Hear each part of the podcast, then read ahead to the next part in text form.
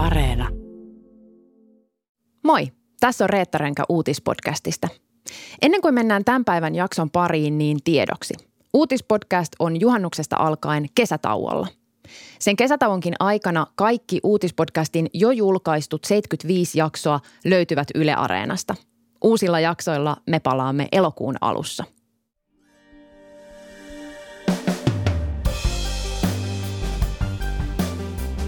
Sotakirjeenvaihtaja Antti Kuronen on vieraillut viime päivinä Itä-Ukrainassa lähellä rintamalinjaa. Hän tapasi sotilaita, taisteluista selvinneitä siviilejä ja ihmisiä, joiden läheiset ovat kadonneet rintamalla ja joiden kohtalosta he etsivät epätoivoisesti tietoa. Tarkkaa kuvaa Ukrainan menetyksistä sodassa on kuitenkin vaikea saada. Eikä Ukraina jaa tietoa miestappioista tai menetetyistä alueista edes läheisimmille liittolaisilleen – Tänään on tiistai, 21. kesäkuuta. Kuuntelet Ylen uutispodcastia. Minä olen Reetta Rönkä.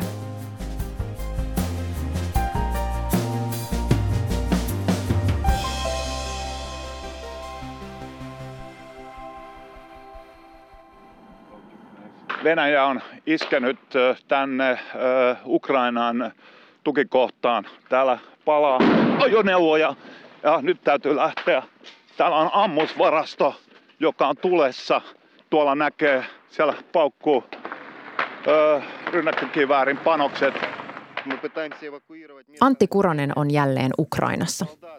Kun juttelen Kurosen kanssa, hän on juuri palannut idästä, sieltä missä nyt taistellaan.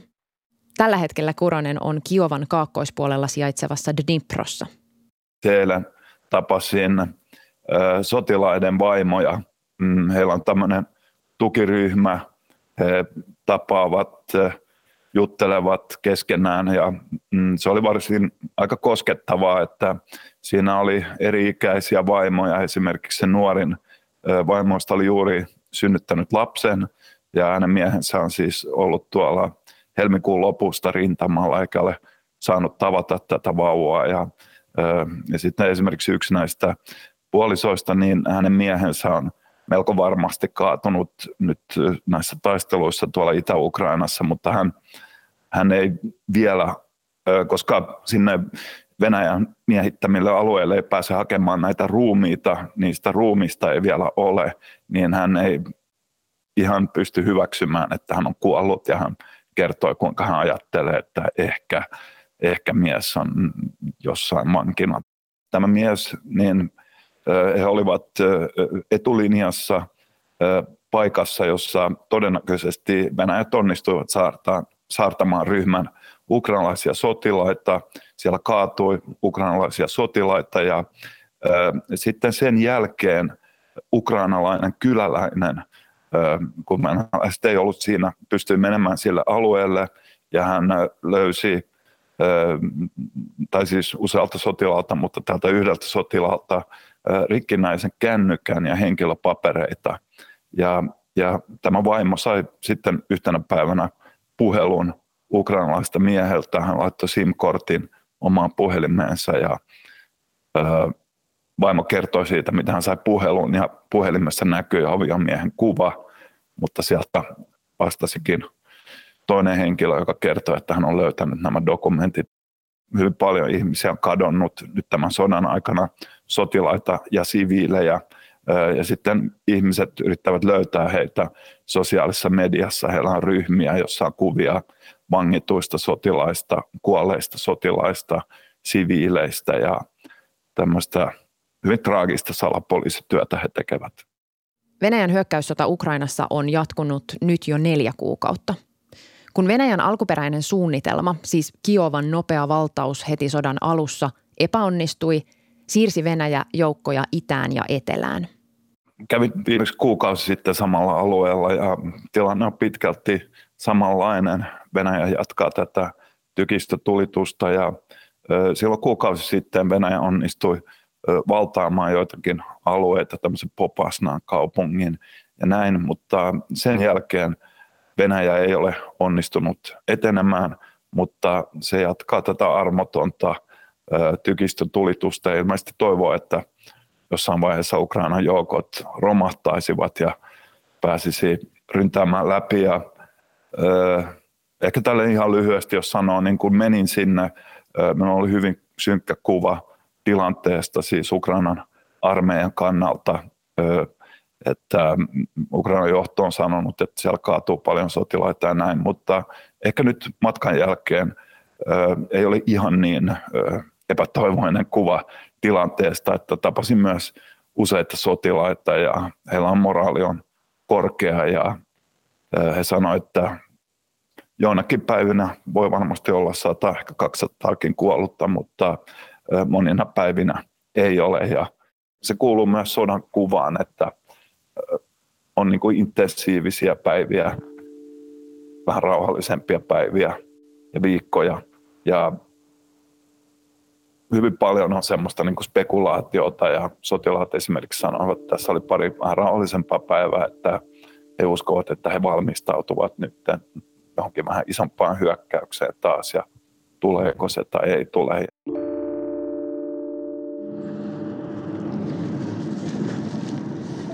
Tässä sitä ollaan autossa taas. Kävin tuolla tapaamassa lääkintämiehiä ja naisia evakuointipaikassa muutamia kilometrejä rintamalta ja en saanut kuvata sitä, mutta sinne tuotiin kuollut, kaatunut ukrainalaissotilas ruumissäkissä ja hänet vietiin pois ambulanssilla. Ja tämä on tämä sota tällä hetkellä täällä idässä vaatii kuolonuhreja joka päivä molemmin puolin, mutta myös ukrainalaisia kaatuu aika paljon tässä sodassa. Se on raadollista nähdä.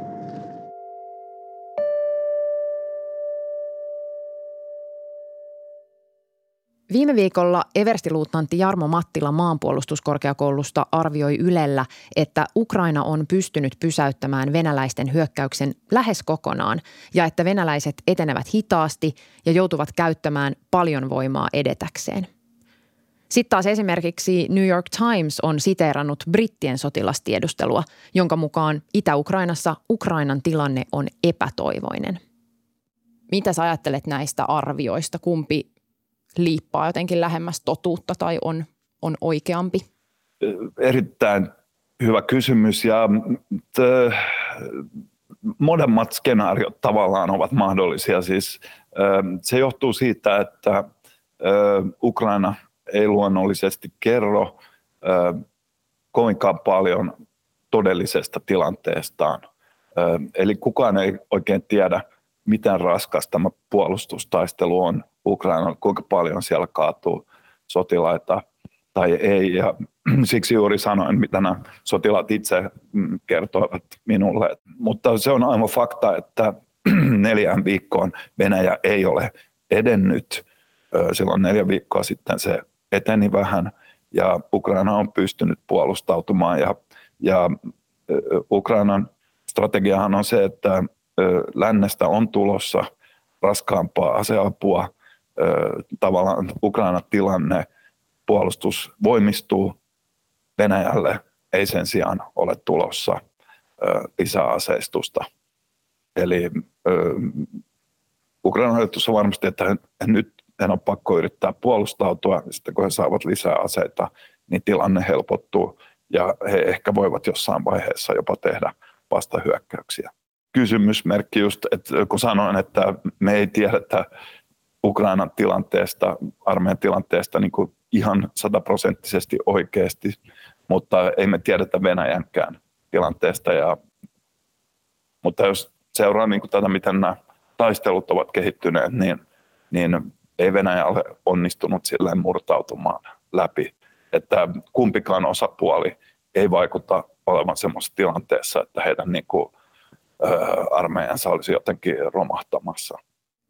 Tarkkaa tai edes lähelle liippaavaa tietoa siitä, millaisia miestappioita Venäjä ja Ukraina ovat kokeneet, ei siis ole – Oikeita lukuja ei haluta kertoa, koska viholliselle ei haluta antaa tietoa, saati heikentää omien joukkojen mielialaa tai ruokkia sodan vastustusta kotimaassa. Itse asiassa Venäjän tappioista on niin enemmän tietoa, että Ukraina on koko sodan ajan julkaissut heidän arvioitaan näistä Venäjän tappioista ja ne varmasti ovat yläkanttiin, että siitä voi ehkä ottaa neljänneksen tai kolmanneksen pois, mutta ne ovat kyllä siinä mielessä olleet hyvin realistisia, että se trendi on, on selvä ja, ja myös Yhdysvaltojen, Britannian esimerkiksi armeijat, tiedustelu antavat arvioita, että kuinka paljon venäläissotilaita he uskovat, että on kaatunut. Ukraina ei kerro tarkkoja tietoja miestappioista tai menetetyistä alueista edes Yhdysvalloille, jolta se saa paljon tiedustelutietoa. Yksi syy tähän on New York Timesin arvion mukaan se, että Ukraina pelkää, että tappioista kertominen heikentäisi amerikkalaisten halua antaa tukea. Sen takia olikin aika yllättävää, kun Ukrainan presidentti Zelenski muutama viikko sitten lehtihaastatteluissa puhui tappioiden määrästä. Tavallaan ehkä vähän paniikkikin syntyi siitä, että Zelenski – tässä pari viikkoa sitten yhtäkkiä alkoi puhumaan siitä, että sata ukrainalaista kaatuu joka päivä ja muutama sata haavoittuu taisteluissa. Ja tästä niin kuin tuli tämä Ukrainan luku ja tieto, että ö, Ukrainan kaatuneista niin kuin tosiasiassa tiedetään vähemmän kuin Venäjän tilanteesta. No miten just arvioit tätä, että jos me kuitenkin pystytään ajattelemaan se niin, että, että silloin kun Selenski puhuu ja kertoo lukuja, niin hän, hän puhuu yhtä aikaa koko ajan totta kai myös niin kuin kansainväliselle yhteisölle. Miten tavallaan, miten luotettavina me voidaan pitää niitä, niitä arvioita kaatuneiden määrästä? Kyllä varmasti ne ovat niin kuin suuntaantavia ja tosissaan tämmöiset taistelut, ne vaihtelee hyvin paljon päivästä päivään että varmasti voi olla päivä, että kaatuu 200 sotilasta, mutta seuraavan päivänä kaatuu ehkä 20. Että se, se on, suon luonnekin on vähän, ehkä vähän kärjistäen, mutta vähän sellainen. Ja, ja uskon, että siinä oli paljon totuutta, mutta se, että Ukraina ja Zelenski he eivät ole missään vaiheessa, mikä on täysin ymmärrettävää, halunneet puhua näistä ikävistä asioista tai tästä niin kuin, pitää yllä moraalia ja näin. Ja, mutta sitten yhtäkkiä hän alkoi puhua siitä ja ja kyllä ilman muuta se oli, siinä oli tämmöistä niin painostusta tai niin kuin herättää vähän etenkin eurooppalaiset siihen, että nyt, nyt on, päivä on niin kuin pitkä aika sodassa. Venäjällä on enemmän tykistöä, miehistöä ja Ukraina oli hyvin vaikeassa tilanteessa ja Ukraina tarvitsee ö, raskasta aseapua länneltä. Ja, ja se voi myös olla yksi syy, että ö, tavallaan Zelenski ja tällainen tuli ulos ja todella luo tätä mm, huolta, tarvetta, vähän niin kuin lähes paniikkia, jotta tämä lännen aseapu todellakin tulisi tänne. Aseapua lännestä tarvitaan ja sitä on myös luvassa, mutta ei niin paljon kuin Ukraina tahtoisi. Viime viikolla Ukrainan hallinto julkaisi pitkän listan tarvittavista aseista – Listalla oli muun muassa 300 raketinheitin järjestelmää ja 500 panssarivaunua. Nyt sota on erilainen, tilanne on erilainen. Ukraina haluaa vallata takaisin näitä alueita, joita Venäjä on miehittänyt tämän hyökkäyksen aikana ja myös länsi, siis liittolaiset, haluavat sitä ja, ja siihen vaaditaan erilaista aseistusta, tämmöistä järeämpää, esimerkiksi moderneja raketinheittimiä, joilla on pidempi kantama. Ja, ja näitä on niin kuin tulossa, mutta ei kovin suuria määriä. Ja t- tämä on niin kuin ollut oikeastaan se, mitä, mitä Ukraina haluaa. Ja toinen asia on myös se, että tämä logistiikka on niin vaikea, että vaikka haluttaisiin luovuttaa miten paljon aseita tahansa, niin nyt tällä hetkellä kaikki aseapu pitää tuoda maateitse, esimerkiksi Puolasta – tuonne Itä-Ukrainaan saakka, koko Ukrainan läpi. Todella, todella pitkä matka ja esimerkiksi polttoaineesta on pulaa ja että tämä logistinen haaste on jo aivan valtava. Ja tässä itse asiassa tuossa päivänä, kun tulin tänne illalla Niproon, niin Venäjä iski tämmöisillä ohjuksilla, pitkän kantamaan ohjuksilla, tämmöiseen öljypolttoainevarastoon täällä noin 40 kilometriä täältä Niprosta. Olen itäisessä Ukrainassa. Mm, en voi paljastaa tätä paikkaa taktisista turvallisuussyistä, mutta alle tunti sitten Venäjä iski ohjuksella tänne. Tämä on jonkinnäköinen öljyn jalostamo. Kuten näette, valtava tuli, öljy palaa ja Ukraina... Siellä tuhoutui todella paljon polttoainetta ja nyt sekin polttoaine pitää jotenkin korvata ja saada tänne Itä-Ukrainaan. Että tässä on paljon haasteita, mutta että siinä, jos, jos ajattelee kaikkia näitä haasteita, niin kyllä tätä aseapua on uskomattoman paljon tänne saatu ja myös sitä humanitaarista apua.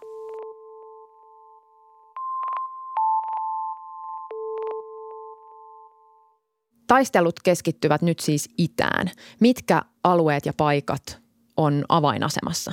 Donbassin alue, siellä on se, siellä on tämä Luhanskin perukka, missä Venäjä on tätä Severodonetskia pitkään yrittänyt vallata ja siitä on paljon keskustelua täällä, että oliko se järkevää, että Ukraina on jäänyt sinne puolustamaan sitä, että siellä on muodostumassa tämmöinen Mariupolin kaltainen tilanne, jossa he ovat tämmöisessä teollisuuslaitoksessa, siellä on Ukraina armeija, mutta siellä on ilmeisesti myös satoja siviilejä. Ja, ja nyt, he, nyt sieltä alkaa olla vaikea evakuoida näitä siviilejä.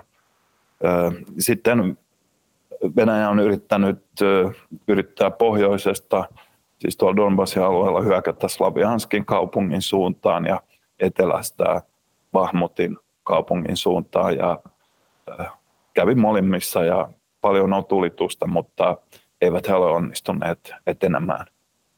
Sitten varmasti niin kuin koko tämän sodan kannalta hyvin keskeinen alue on Harkova, jossa Ukraina on työntänyt Venäjän joukkoja kauas pois jo kuukausi sitten, mutta Venäjä vähän yrittää saada takaisin alueita.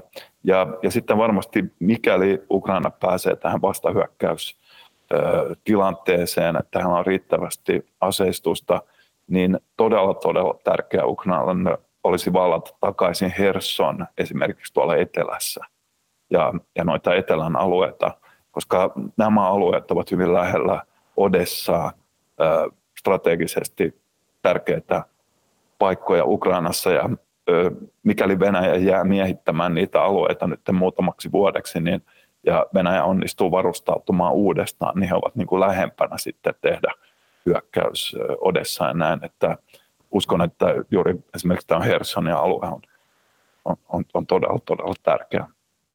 Millaisena sä näet nyt nämä tulevat kuukaudet, siis tämän, tämän kesäajan?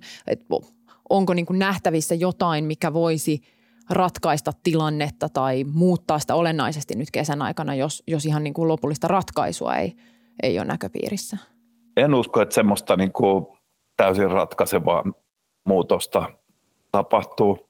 Se vaatisi, että jompikumpi osapuoli on niin kuin tavallaan vähän niin kuin romahtamassa, että heidän on niin kuin lopetettava taistelutoimet tai sitten molempien. Voi tulla tämmöinen vähän rauhallisempi jakso, mikä on myös ihan täysin mahdollista, että molemmat osapuolet vähän niin kuin sopivat, että he vähän kokoavat joukkojaan. Niin, mutta ei, mitään semmoista radikaalia muutosta, mutta suurin asia on nyt ehkä se, että näitä uusia aseita on tulossa Ukrainalle juuri näitä, esimerkiksi näitä raketin heittimiä ja tälleen, että pääseekö Ukraina niiden avulla murentamaan tuota Venäjän huoltoa ja tykistöä ja mahdollisesti tekemään vastahyökkäyksiä esimerkiksi tuolla Hersonin alueella. Ja jotenkin tuntuu, että minusta se on täysin mahdollista, että tässä kesän aikana ainakin Ukraina onnistuisi jotain alueita valtaamaan takaisin. Tässä on melko varmasti kyseessä pitkä konflikti, joka voi kestää vuosia – ja esimerkiksi tämä Itä-Ukrainan sota, jonka Venäjä aloitti, jota Venäjä on käynyt tuolla samalla Donbassin alueella, missä olin nyt ja jota olen seurannut kahdeksan vuotta, niin Venäjä on siis käynyt sitä kahdeksan vuotta. Ja Putinilla ja tämmöisellä autoritaarisilla johtajilla hänellä ei ole niin kuin kiire lopettaa, koska Venäjän kansa selkeästi ei niin kuin vaadi, että tätä sotaa on lopetettava. Eli siinä mielessä tämä sota voi jatkua pitkään ja, ja tässä voi tulla vielä monia käänteitä. Riippumatta siitä, miten sota jatkuu ja kuinka pitkään, se on jo nyt jättänyt syvän jäljen. Tähän jakson loppuun vielä yksi Antti Kurosen ääniviesti Itä-Ukrainasta. Kävin juuri tuolla yhdessä asunnossa täällä Kramatorkin keskustassa. Menin sinne tämmöisten vapaaehtoisten kanssa, jotka vie ruoka-apua vanhuksille, jotka eivät pääse kodeistaan ulos. Ja siellä oli nainen, joka oli 95-vuotias ja hän muisti kristallin kirkkaasti, kuinka saksalaiset miehittivät Kramatorskia toisen maailmansodan aikana – hän oli noin 15-vuotias silloin ja hän kertoi, miten he olivat kellareissa ja jossain vaiheessa joutuivat lähteä juoksemaan lumeen. Hänen perheessään oli paljon lapsia ja hän oli sisaruksista vanhin ja hänellä oli iso vastuu ja uskomatonta ajatella, että hän 95-vuotiaana vielä muistaa nuo toisen maailmansodan traumaattiset tapahtumat. Ja tulee vaan mieleen, että kaikki ukrainalaiset lapset, jotka nyt ovat kokeneet sotatraumoja tämän sodan aikana, että nämä muistot elävät heidän kanssaan vuosikymmeniä.